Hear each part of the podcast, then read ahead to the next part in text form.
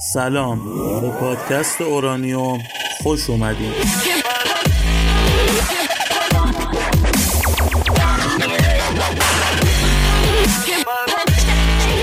من ابوالفضل عزت آبادی هستم راوی این پادکست.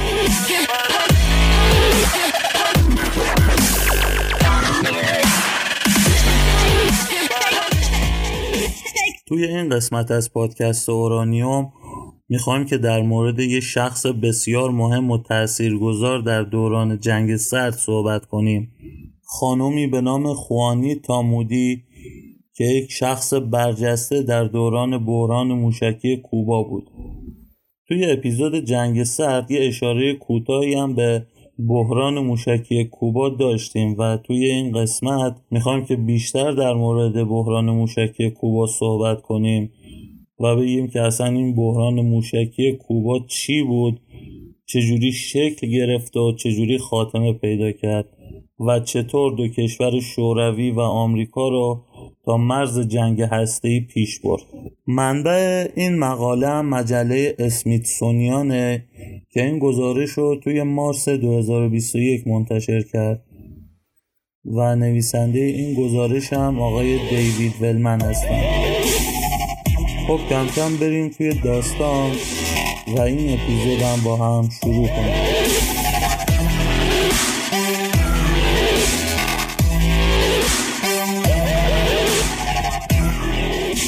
صبح یه روز آبی و زیبا در 14 اکتبر سال 1962 خانم خوانی تامودی از مقر آژانس امنیت ملی بیرون میاد و یه مسافت کوتاه تا ماشینش که توی ردیف مقامات پارک شده بود طی می‌کنه. مودی به تازگی مطلع شده بود که آمریکا می‌خواد یه هواپیمای جاسوسی رو به آسمان کوبا بفرسته و از سایت های موشکی کوبا عکس برداری کنه. این موضوع هم خانم مودی رو خیلی نگران کرده بود. چون توی دو سال گذشته دو تا از این هواپیماهای جاسوسی رو روی آسمان شوروی و چین منهدم کرده بودند. از یه طرف هم نگران کشور بود. چون تنشهای بین شوروی و ایالات متحده روز به روز داشت بیشتر می‌شد. رئیس جمهور جانف کندی و آژانس امنیت باور داشتند که ارتش شوروی داره یه کارایی توی کوبا انجام میده. اون چه که توی دو هفته آینده اتفاق افتاد بیشک خطرناکترین دوره تاریخ تمدن بود. نزدیک به 60 سال بعد یعنی امروزه بحران موشکی کوبا هنوز هم یک شکست فاجعه بار در دستگاه امنیتی ملی آمریکا تلقی میشه اینکه چطوری مقامات ارشد، سربازان، ها و تحلیلگران اطلاعاتی نتونسته بودند تجمع زرادخانه های هسته‌ای رو در صد مایلی مرز آمریکا شناسایی کنند. یکی از خارق العاده ترین موارد حذف شده تا به امروز نقش اصلی خانم خوانیتا مودی کچکن 38 ساله آژانس امنیت ملی آمریکاست که اطلاعات و جزئیات مشارکت اون توی سازمان امنیت به شدت محافظت میشه. نویسنده این گزارش میگه که من چندین سال صرف این کار کردم که بفهمم این خانم خوانیتا مودی اصلا کی هست. و سالها توی اسناد دولتی و اسناد طبقه بندی شده جستجو کردم. با اقوام خانم مودی مصاحبه کردم و خلاصه هر جایی که رد پای از این خانم می‌تونست باشه رو شخم زدن خانم مودی یه قد متوسط با موهای قهوه‌ای و یک کم فر و صورت گرد داشت. در اصل عامل مخفی جاسوسی نبود. کارش هوش سیگنال ها و پیام های رادیویی داده های راداری و کلا ارتباطات الکترونیکی بود. و در واقع ده سال بعد از بحران موشکی کوبا بود که کانون توجهات قرار گرفت. و اونم موقعی بود که گرفتار اون رسوایی بزرگ یعنی واترگیت شده بود. و اونجا بود که خانم مودی شد کانون توجهات. خانم مودی 29 می 1924 توی یک خونه اجاره‌ای در دهکده مورون در کارولینای شمالی به دنیا آمد. پدرش آقای جوزف یک کارگر راهن بود که رو آورده بود به کشت پنبه و سویا.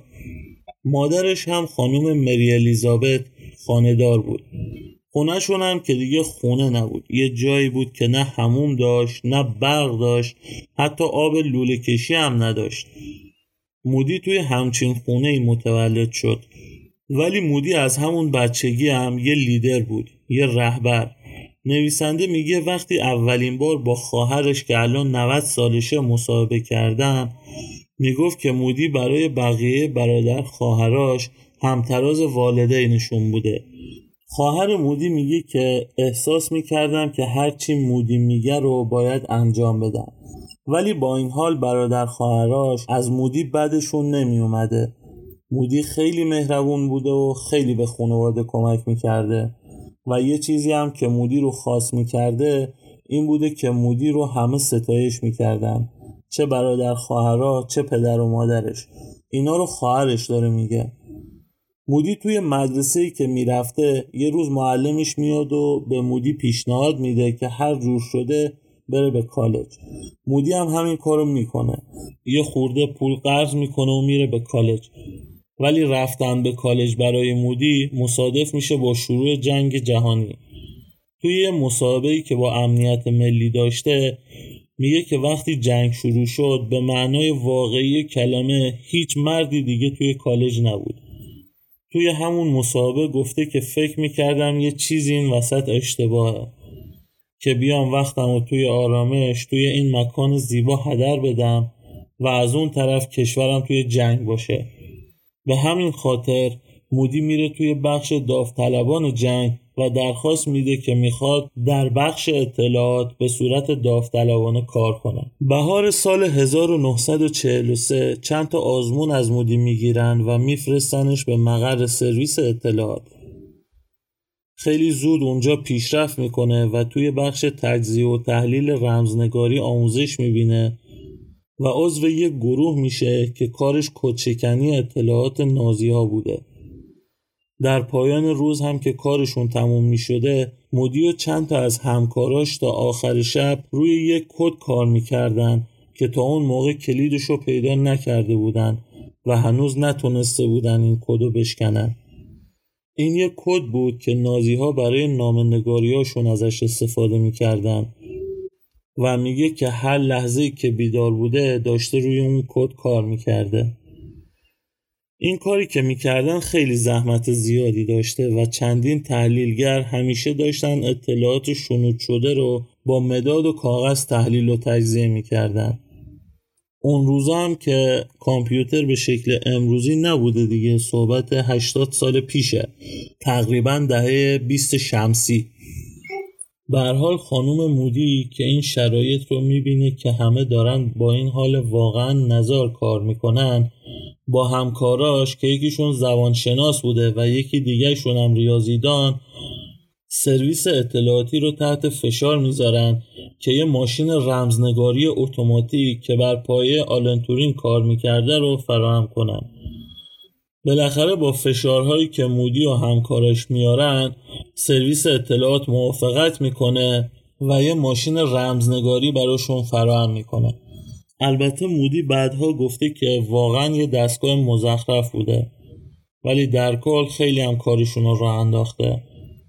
و می‌تونن برای اولین بار یه نامه رمزنگاری شده که از طرف سفارت آلمان توی توکیو که برای برلین فرستاده بودن رو رمزگشایی کنن به همین خاطرم مودی خورده توی اداره معروفتر میشه و بیشتر روش حساب می‌کنن بعد از اینکه ژاپن تسلیم میشه مودی هم به رئیسش میگه که دیگه جنگ تموم شده و می‌خوام که برگردم دانشگاه.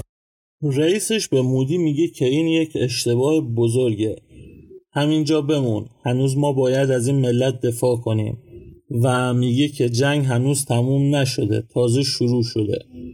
خلاصه با صحبت هایی که رئیس مودی با مودی انجام میده اونو متقاعد می‌کنه که توی بخش اطلاعات بمونه و به دانشگاه نره. مودی اونجا موندگار میشه و به عنوان کارمند کدشکن با تمرکز روی شرق اروپا مشغول به کار میشه. سال 1947 مودی میشه رئیس بخش یوگوسلاوی. یوگوسلاوی کشوری بود در شرق اروپا که البته دیگه الان وجود نداره و تجزیه شده. پنج سال بعد از اینکه مدیر ریاست بخش یوگوسلاوی رو به عهده داشته در اکتبر سال 1952 به وسیله ترومن رئیس جمهور وقت ایالات متحده آژانس امنیت ملی آمریکا در یک تفاهمنامه مخفی تأسیس میشه. در دهه 50 مدیر ریاست چند قسمت رو به عهده می‌گیره. از جمله رئیس بخش ماهواره های اروپایی رئیس بخش سیستم های دستی رئیس بخش سیستم های پیشرفته روسیه و اروپای شرقی. چیزی که اونو خیلی اذیت می‌کرد مشکلات فنی بود. اون زمان تکنولوژی و فناوری به سرعت در حال پیشرفت بود و با وجود این همه فناوری از اینکه هنوز هم با ها و کاغذ بازی ها سر و کار داشت ناراحتش می‌کرد. و همیشه هم پی این بود که یه پایگاه داده درست کنن که همه بتونن توی اون جستجو کنن و اطلاعاتی که می‌خوان رو در بیارن. دنبال به اصطلاح کامپیوتری کردن سیستم بود و می‌خواست که رایانه ها رو وارد سیستم کنن. اینجوری که توی گزارش میگه واقعا یه رهبر عالی بوده. کل نیروهاش رو به خوبی مدیریت می‌کرده. اومد یه سیستمی را انداخت که اسمشو گذاشته بودن بیا و بگو. هر روز صبح که توی دفترش داشت قهوه می‌خورد رئیس بخشای مختلف که زیر نظرش بودن یکی یکی می اومدن داخل و اطلاعات مهم روز قبل رو بهش گزارش می‌کردن. اون هم با توجه به زمان و اهمیت گزارش در اختیار کاخ سفید و نیروهای نظامی میذاشت. نویسنده این گزارش با خواهرزاده مودی یعنی ویلیام یه مصاحبه ای رو داشته و از زندگی شخصیش پرسیده. ویلیام خواهرزاده مودی هم اینجور میگه که توی تعطیلات خانوم مودی با همسرش توی یه کوهستان یه کلبه داشتن که اونجا می‌رفتن. میگه که زندگی دور از واشنگتن یعنی کوکتل بازی، موزیک، کباب بوقلمون همه چیز جز امنیت ملی. همه هم می اومدن بهش سر می زدن همکاراش دوستاش حتی MI6 هم که باش دوست بودن می اومدن همون کلبه مهمونش می شدن ماهیگیری می کرده جاز گوش می داده توی یه دونه باغچه کوچیک که داشته کار می کرده به شکار گوزن هم خیلی علاقه داشته و با یه تفنگ همیشه به شکار می رفته سال 1961 مودی به خاطر یه برنامه که اسمشو گذاشته بودن مشکل شوروی میشه رئیس بخش جی جی آر که مسئول نظارت و عملیات ها در کل کشورها جز چین و شوروی بوده. یعنی حدود 120 کشور.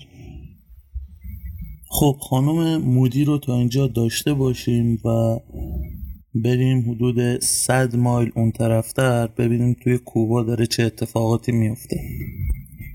17 آوریل 1961 سربازان شبه نظامی یه حمله ای برای سرنگونی حکومت فیدل کاسترو رهبر کوبا آغاز می‌کنن که این حمله به خلیج خوک ها معروف میشه.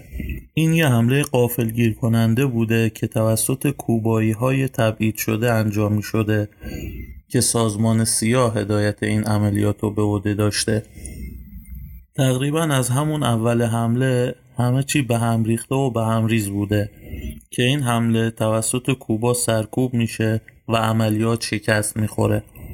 این عملیات باعث تنش زیادی بین ایالات متحده و شوروی میشه که همین موضوع باعث بحران موشکی کوبا میشه. قبل از عملیات خلیج خوکها کاسترو نسبت به حمایت و اقدامات شوروی اکرا داشت. ولی وقتی دید که ابرقدرت همسایه قصد داره اونو سرنگون کنه نظرش عوض شد. و آقای خورشوف آمادگی شوروی برای کمک به کوبا برای دفاع از خودش رو اعلام کرد. که این موضوع باعث شد آژانس امنیت روی حوزه کارائیب بیشتر تمرکز کنه. بهار همون سال آژانس امنیت عملیاتش رو بازسازی کرد.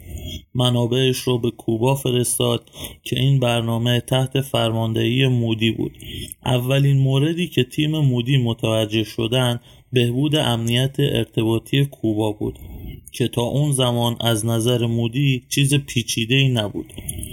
ولی این سیستم رو به سیستم مایکروویو تغییر دادن که به کلی سطح امنیت ارتباطی کوبا رو تا حد بالایی ایمن می‌کرد. من تخصصی توی این زمینه ندارم ولی اونجوری که متوجه شدم این سیستم اینجوری کار می‌کرد چون آنتنهای مایکروویو اطلاعات رو زنجیره‌ای پخش می‌کنن تنها راه این که پیام ها رو ردگیری کنی اینه که در همون نزدیکی باید آنتن داشته باشی. به همین خاطر آژانس اطلاعات از وجود برج ها اطلاع داشتن ولی سیگنال ها رو نمی‌تونستن ردیابی کنن. آمریکا برای حل این موضوع اومد تأسیسات رهگیری جدیدی در فلوریدا را انداخت و هواپیماهای ردیابی و نظارتی رو اطراف کوبا به پرواز درآوردند. همچنین نیروی دریایی سه کشتی به نامهای آکسفورد، لیبرتی و بلمونت رو هم توی منطقه مستقر کرد. بعد از چند ماه تیم مودی فهمیدن که کشتی های زیادی از شوروی میان و توی کوبا پهلو می‌گیرن و گاهن هم این کشتی ها یا خالی هن یا کشتی هایی هستن که وزن محموله با خود محموله نمی‌خوره. همچنین کشف کردن که شوروی شبانه به کوبا تانک تحویل داده. مودی خودش در این زمینه می‌گفت که همه چیز داشت متشنج می‌شد. در همین حین متوجه شدند که شوروی توی پایگاه های هوایی کشور چکسلواکی توی اروپا توسط خلبانان اسپانیایی داره به خلبانان کوبایی آموزش میده و به کوبا جت های میک و بمب افکن ال 28 میفرسته. توی همین مدت هم مودی یک بار به لندن رفت. البته درباره دلیل این سفر چیزی مشخص نیست. پاییز همون سال شوروی از تفاهمنامه دو جانبه توقف آزمایش های های هسته‌ای خارج شد. و اواخر ماه اکتبر همون سالم بود که شوروی بمب تزار رو توی قطب شمال آزمایش کرد. بمب تزار یه بمب هیدروژنی بود که معیبترین بمب ساخته دست بشر بود. با قدرت 50 مگاتن TNT چیزی حدود 3800 بار مخربتر از بمب هیروشیما. البته توی اپیزود جنگ سرد بیشتر درباره بمب تزار صحبت کردیم. که اگه دوست داشتین این موضوع رو بیشتر پیگیری کنین می‌تونین به اپیزود جنگ سرد توی پادکست اورانیوم مراجعه کنین. چند هفته بعد لوئیس توردلا معاون سازمان با دو مقام عالی رتبه دولت کندی که یکی از اونا آقای ادوارد لانستیل دستیار وزیر دفاع بود وارد اتاق کنفرانس دفتر مودی شدن و توردلا در و پنجره ها رو قفل می‌کنه و پرده ها رو می‌کشه. بعدها مودی میگه که لانستیل به من گفت که درباره کوبا چی می‌دونی؟ چی فکر می‌کنی؟ هرچی حدس می‌زنین هرچی رو که درباره کوبا حتی بهش فکر میکنیدم بگین. مودی هم درباره کشتی ها اطلاعات تانک ها و بمب ها پول شوروی ها همچنین در مورد پرسنل زیادی که به کوبا می‌رفتن اشاره می‌کنه. اولش لنسیل فکر می‌کنه که مودی داره دیگه خیلی قلوب می‌کنه. ولی به حال لنسیل از مودی درخواست می‌کنه که یافتهاشو بنویسه. مودی هم با چند تا از همکارانش سه روز کامل وقت می‌ذارن. و یه گزارش تهیه می‌کنن و از توردلا همون معاون آژانس می‌خواد که گزارش رو منتشر کنه. یعنی گزارش رو به سازمان های اطلاعاتی کاخ سفید وزارت امور خارجه و ارتش بفرسته. ولی توردلا به خاطر درز نکردن اطلاعات درخواست مودی رو رد می‌کنه. و گزارش رو به لنسیل میده که لنسیل اون رو به رئیس جمهور کندی بفرسته و مطمئن شه که رئیس جمهور شخصا گزارش رو بخونه. مودی میگه که به نیروهام گفتم که این گزارش رو همیشه بروز کنید و اگه چیزی برای اضافه کردن داره سریعا با من در میون بذارید. توی چند ماه آینده مودی بارها به توردلا درخواست می‌کنه که این گزارش رو منتشر کنه که هر بار هم توردلا به دلیل اینکه این کار خارج از قوانین آژانس امنیته با منتشر کردن این گزارش موافقت نمی‌کنه.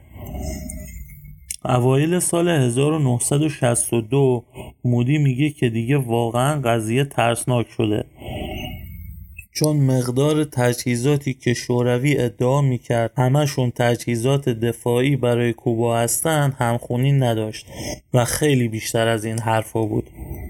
همین موقع هم بود که آژانس امنیت فهمید که شوروی موشک های زمین به هوا رو به کوبا منتقل کرده.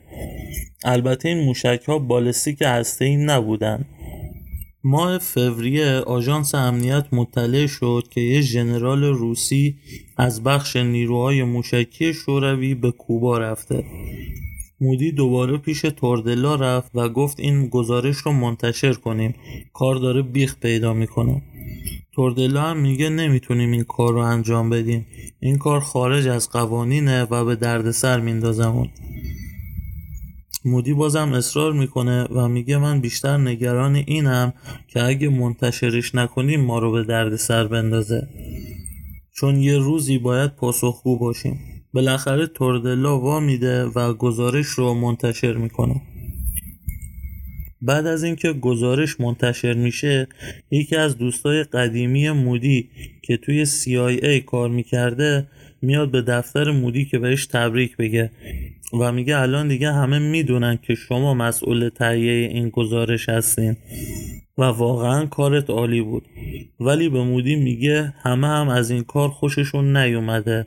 به مودی میگه که داره از یه جلسه سطح بالا از CIA میاد که داشتن تصمیم می‌گرفتن که در مورد قانون شکنی آژانس امنیت چیکار کنن. توی این گزارش میگه حتی امروز که خیلی از موارد مربوط به بحران موشکی کوبا علنی شدن ولی گزارش مودی هنوز هم طبقه بندی شده است و به صورت عمومی منتشر نشده. تا بهار همون سال مشخص میشه که کوبا یه سیستم دفاع هوایی مشابه شوروی رو انداخته که بخشی از اون توسط پرسنل روسیه داره میشن و کم کم نیروی دریایی جت های میگ روسی رو هم که نزدیک کوبا در حال پرواز بودن رو شناسایی می‌کنن جاسوسان CIA هم در مورد وجود موشک گزارش می‌دادند. ولی اینکه چه نوع موشکی مستقر شده مشخص نبود.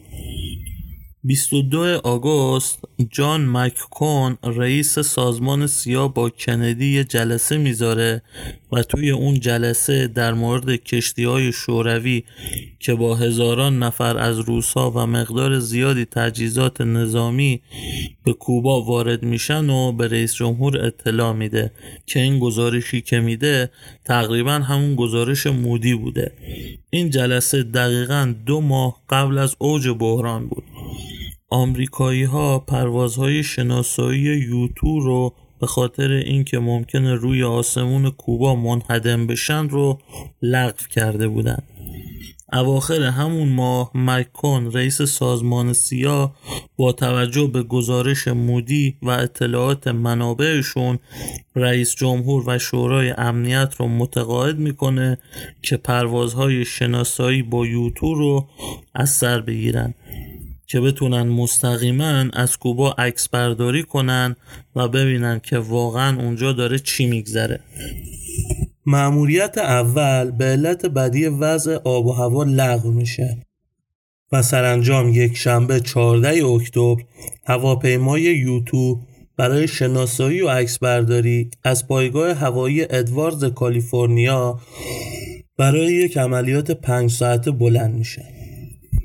به دلیل خطر زیادی که این پرواز داشته هواپیما فقط چند دقیقه می‌تونه توی آسمون کوبا پرواز کنه و بعد توی فلوریدا فرود میاد. روز بعد کارشناسان اطلاعاتی توی ساختمان استوارت در واشنگتن مرکز مخفی تفسیر عکس سیاه برای جمعآوری و مرتب کردن عکس ها کار رو شروع می‌کنن. یک تحلیلگر به نام دنیس دیرنزو وقتی 6 تا شیء ناشناس و بلند و غیر معمول می‌بینه که با بوم پوشیده شدن یه مکس می‌کنه. اونا از موشک های زمین به هوای شوروی که آمریکا از وجودشون اطلاع داشت خیلی بزرگتر بودن. دیرنزو این عکس ها رو با عکس هایی که از رژه مهمه شوروی که در میدان سرخ مسکو گرفته شده بود مقایسه کرد. اونجا بود که متوجه شد این اشیاء ناشناسی که کاملا پوشیده شده بودند موشک های بالستیک SS-4 هستند که قابلیت حمل کلاهک هسته‌ای و بردی بیش از 2000 کیلومتر دارند که می‌تونه بخش بزرگی از ایالات متحده رو هدف قرار بده. دیرنزو و همکاراش ساعتها روی این موضوع کار کردند تا کاملا مطمئن شن. و بعد از اینکه کاملا مطمئن شدن یافتهاشون رو با مدیر مرکز در میون گذاشتن بعد از این بود که یک سرهنگ شوروی که جاسوس آمریکا بود و MI6 این یافته ها رو تایید کردند. رئیس جمهور کندی که به یک باره با این تهدید بی سابقه مواجه شد بلا فاصله دستور قرنطینه دریایی کوبا رو صادر کرد تا هر گونه حمل و نقل بیشتر این تسلیحات به کوبا متوقف شه و صریحا اعلام کرد که عدم پایبندی اتحاد جماهیر شوروی به این قرنطینه به معنای اعلان جنگه. This government has promised has maintained the closest surveillance of the Soviet military buildup on the island of Cuba. Within the past week, unmistakable evidence has established the fact that a series of offensive missile sites is now in preparation on that imprisoned island. The purpose of these bases can be none other than to provide a nuclear... با کشف تسلیحات هسته‌ای در کوبا مأموریت NSA یا همون آژانس امنیت ملی از کشف اسرار به ارزیابی موقعیت جنگی دشمن تغییر کرد. گوردون بلک رئیس NSA یه تیم 24 ساعتی با مدیریت مودی تشکیل داد که این اطلاعات رو حداقل روزی دو بار update کنن. مودی خیلی از شبها رو روی یه تخت کوچیک توی دفتر کارش میخوابید. نظارت بر کوبا با تمام قوا داشت انجام می شد. وقتی میگیم تمام قوا به معنای واقعی تمام قوا جاسوسان، دستگاه های شنود، دوربین های مخفی، هواپیماهای جاسوسی، زیردریایی ها، کشتی ها با هر چیزی که فکرشو کنید کوبا رو زیر ذره گذاشته بودند. ناو یو اس آکسفورد با وجود اینکه در محدوده حمله شوروی قرار داشت ولی به مأموریت خودش در نزدیکی ساحل ادامه داد. طولی نکشید که فهمیدن رادارهایی که توی سایت های موشکی مستقر شده بودن فعال شدند. مهمترین نگرانی این بود که بفهمن کشتی های شوروی نسبت به این قرنطینه چه واکنشی نشون میدن تیم مودی با استفاده از اطلاعات رادیویی و راداری و تحلیل های ترافیک دریایی کشتی ها و زیردریایی های هستهی شوروی رو رصد می کردن. یکی از مکالمه های مهمی که تیم مودی از کشتی های شوروی شنود کردند این بود که از ایستگاه رادیویی شوروی در اودسا به همه کشتی های شوروی اطلاع داده شد که از این به بعد دستورات را مستقیما از مسکو باید دریافت کنند و دستورات مستقیما از مسکو صادر میشه. 24 اکتبر یعنی دو روز بعد از اعلام قرنطینه توسط پرزیدنت کندی تیم مودی تایید کرد که حداقل یک کشتی شوروی که به سمت کوبا در حال حرکت بوده متوقف شده و در حال تغییر مسیر به شورویه. این عمل باعث می شد که همه مطمئن شند که شوروی قصد نداره قرنطینه دریایی کوبا رو به چالش بکشه. با تصمیماتی که خورشچوف رهبر شوروی گرفته بود کم کم داشت نشانه های صلح و خاتمه دادن به بحران موشکی کوبا خودشو نشون می‌داد.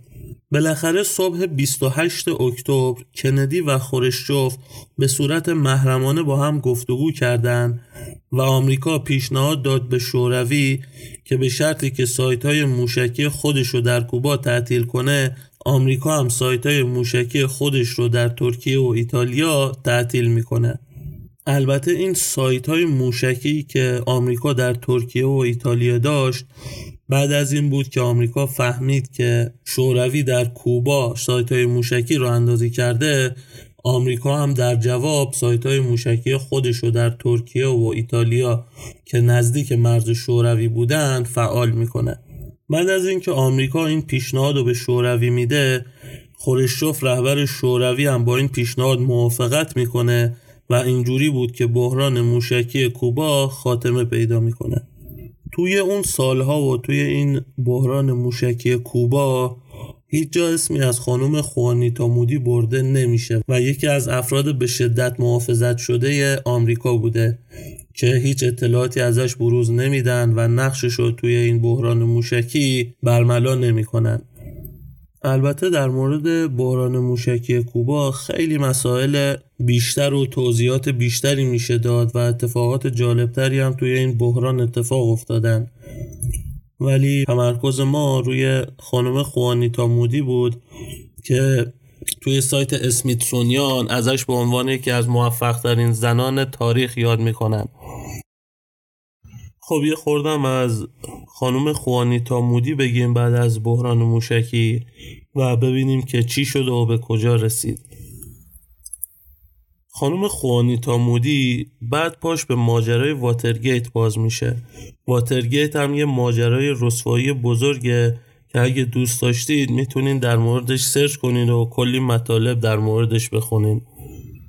سال 1975 مودی بازنشست میشه و چیز جالبی هم که من متوجه شدم این بود که مودی و آقای به نام فرید ناصری که یکی از دیپلومات های سابق ایرانی بوده با هم خیلی دوستای نزدیکی بودن و با هم صمیمی بودن.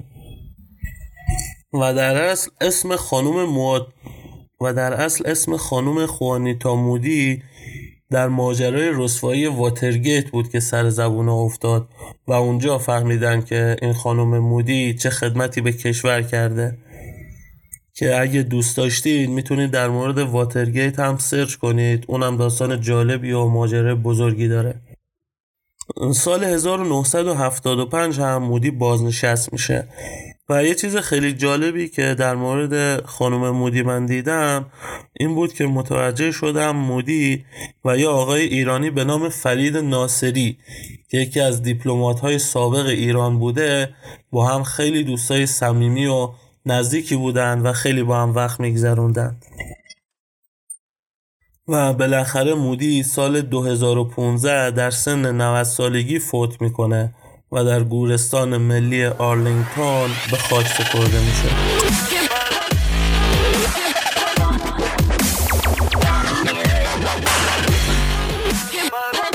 خب اینم از پایان اپیزود خوانیتا مودی.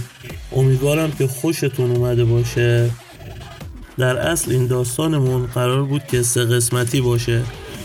ولی از اونجایی که دوست نداشتم زیاد این داستان به هاشیه بره و توضیحات بیشتری رو تو این داستان ندم تصمیم گرفتم که چکیده این مقاله رو واسهتون بخونم. یه موضوع دیگه هم این که یه غیبت چند ماه داشتیم ما که اونم به خاطر یه سری مسائل که مسائل شخصی که برای ما پیش اومده بود نتونستیم در خدمتتون باشیم.